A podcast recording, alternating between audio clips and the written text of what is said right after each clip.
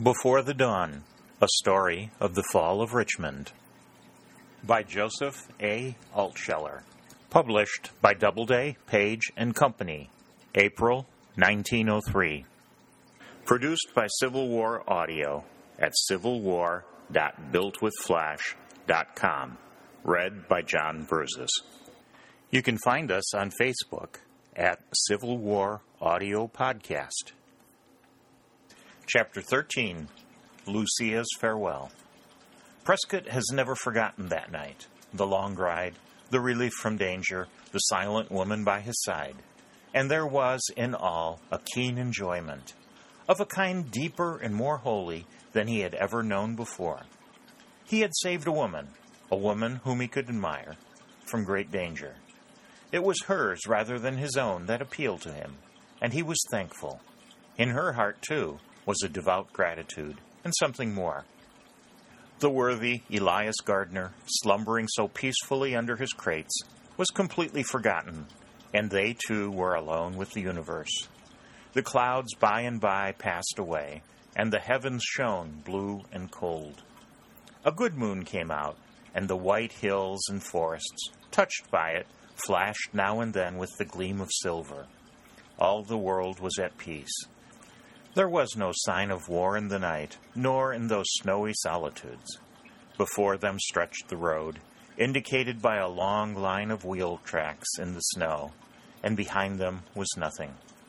Prescott, by and by, let the lines drop on the edge of the wagon bed, and the horses chose their own way, following with mere instinct the better path. He now began to see himself as he was, to understand the impulse that had driven him on. Here, by his side, her warm breath almost on his face, was the girl he had saved. But he took no advantage of time and place, infringing in no degree upon the respect due every woman. He had come even this night believing her a spy, but now he held her as something holy. She spoke by and by of the gratitude she owed him, not in many words, but strong ones, showing how deeply she felt all she said and he did not seek to silence her, knowing the relief it would give her to speak. Presently, she told him of herself. She came from that borderland between North and South, which is of both, though not wholly of either.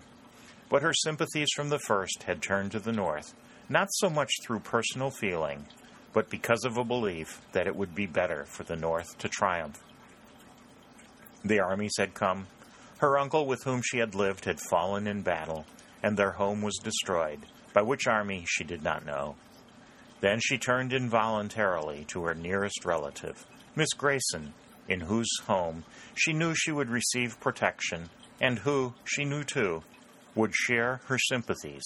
So she had come to Richmond.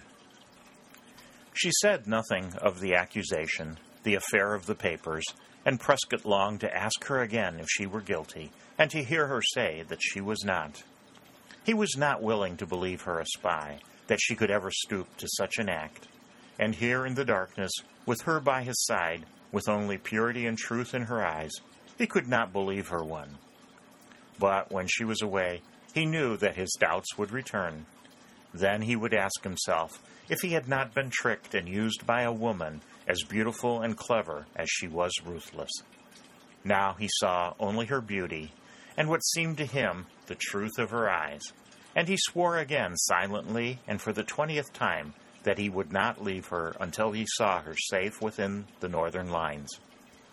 So little thought he then of his own risks, and so willing a traitor was he, for a moment, and for the sake of one woman's eyes, to the cause that he had served but a traitor only in seeming. He would have said of himself with truth. What do you intend to do now? asked Prescott at last. There is much in the trail of our army that I can do, she said. There will be many wounded soon. Yes, when the snow goes, said Prescott. Doesn't it seem strange that the dead cold of winter alone should mean peace nowadays? Both spoke solemnly. For the time, the thought of war inspired Prescott with the most poignant repulsion, since he was taking this girl to the army which he expected to fight. There is one question which I should like to ask you, he said after a while. What is it? Where were you hidden that day my friend Talbot searched for you and I looked on? She glanced quickly up into his face, and her lips curved in the slightest smile. There was, too, a faint twinkle in her eye. You have asked me for the second time the one question that I cannot answer, she replied. I am sorry to disappoint you, Captain Prescott, but ask me anything else, and I think I can promise a reply. This one is a secret not mine to tell. Silence fell once more over them and the world about them. There was no noise save the soft crush of the horses' feet in the snow and the crunch of the wagon wheels. The silvery glow of the moon still fell across the hills, and the trees stood motionless, like white but kindly sentinels. Prescott by and by took his flask from his pocket. Drink some of this, he said. You must. The cold is insidious, and you should fend it off. So urged, she drank a little, and then Prescott, stopping the horses, climbed back in the wagon bed.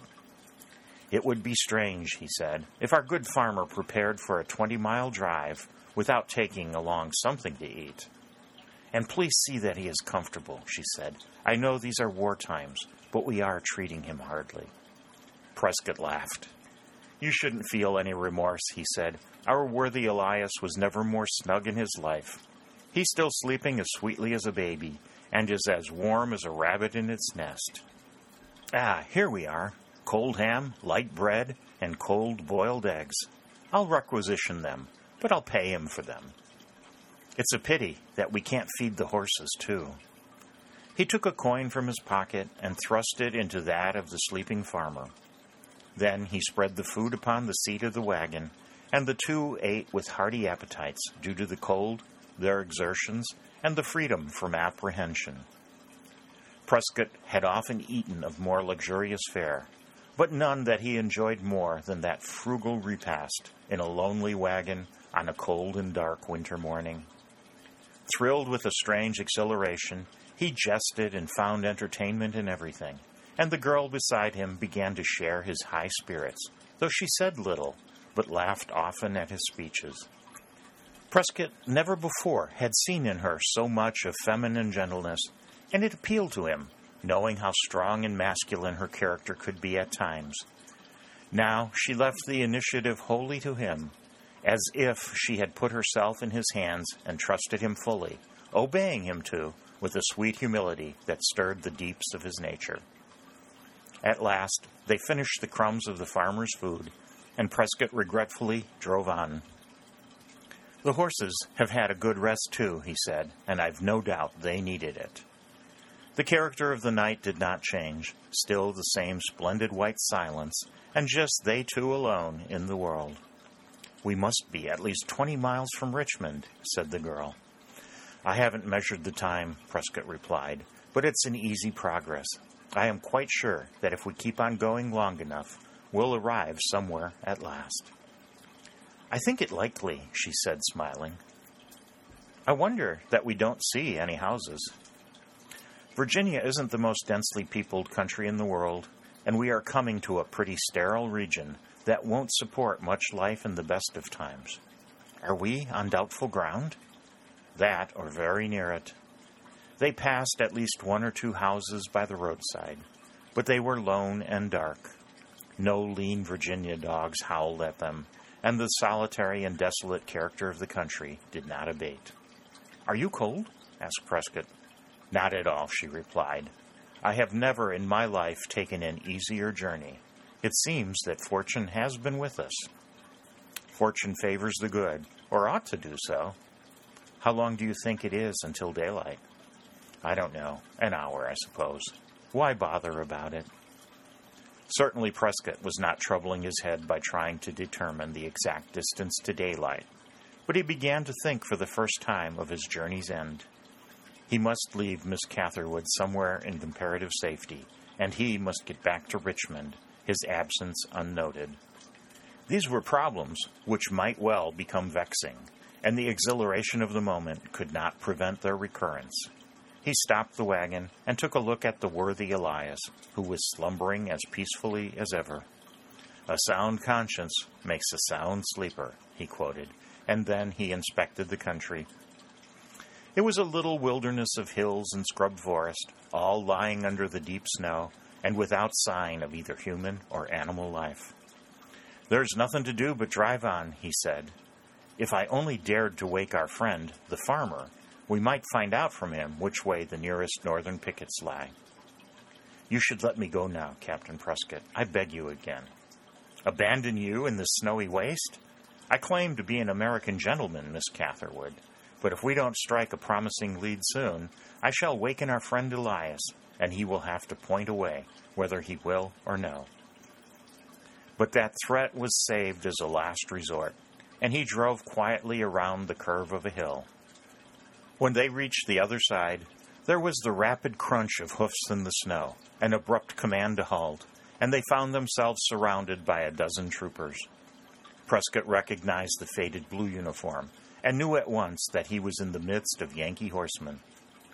The girl beside him gave one start at the sudden apparition and then became calm and impassive. Who are you? asked the leader of the horsemen, a lieutenant. Elias Gardner of Wellsville, replied Prescott in a drawling rural voice. That tells nothing, said the lieutenant. It's my name, anyhow, replied Prescott coolly, and if you don't believe it, here's a pass they gave me when I went into Richmond with a load of produce.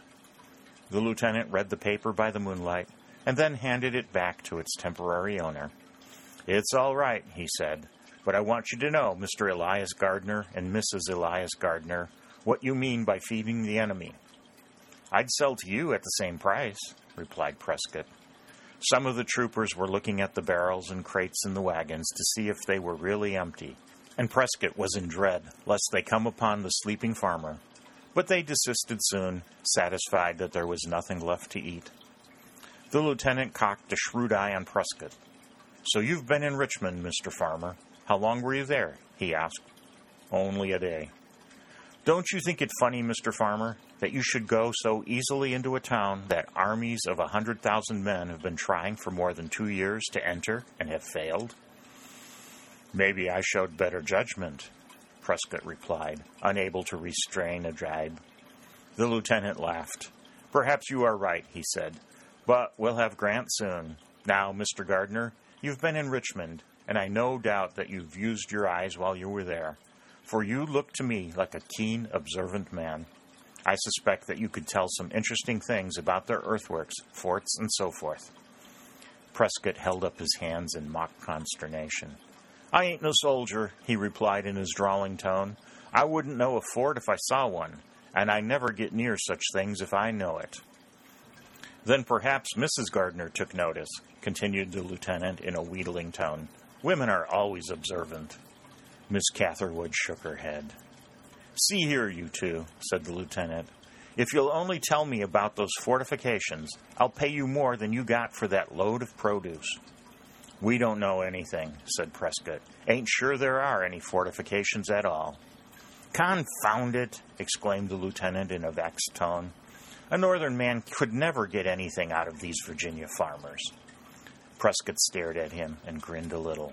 Go on, said the lieutenant, waving his hand in anger. There's a camp of ours about a mile further ahead. They'll stop you, and I only hope they'll get as much out of you as I have.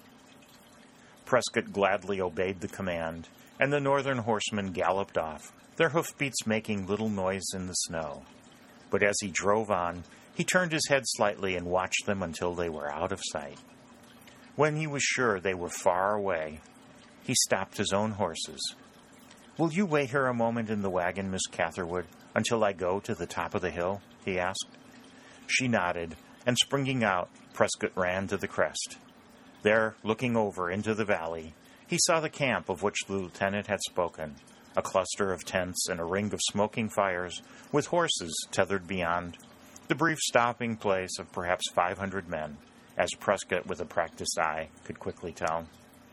He saw now the end of the difficulty but he did not rejoice as he had hoped. Beyond this hill in the valley, and within plain view from the crest, is the camp of your friends, Miss Catherwood, he said. Our journey is over. We need not take the wagon any farther, as it belongs to our sleeping friend, the farmer. But you can go on now to this northern detachment. A raiding party, I presume, but sure to treat you well. I thank God that the time is not yet when a woman is not safe in the camp of either North or South. Come. She dismounted from the wagon, and slowly they walked together to the top of the hill. Prescott pointed to the valley where the fires glowed redly across the snow. Here I leave you, he said. She looked up at him, and the glow of the fires below was reflected in her eyes. Shall we ever see each other again? she asked. That I cannot tell, he replied. She did not go on just yet, lingering there a little. Captain Prescott, she asked, why have you done so much for me? Upon my soul, I do not know, he replied. She looked up in his face again, and he saw the blood rising in her cheeks. Borne away by a mighty impulse, he bent over and kissed her, but she, uttering a little cry, ran down the hill toward the northern camp. He watched her until he saw her draw near the fires and men come forward to meet her. Then he went back to the wagon and drove it into a side path among some trees, where he exchanged outer clothing again with the farmer, awakening the amazed man directly afterward from his slumbers. Prescott offered no explanations, but soothed the honest man's natural anger with a gold eagle, and leaving him there, not three miles from his home, went back on foot. He slipped easily into Richmond the next night, and before morning was sleeping soundly in his own bed.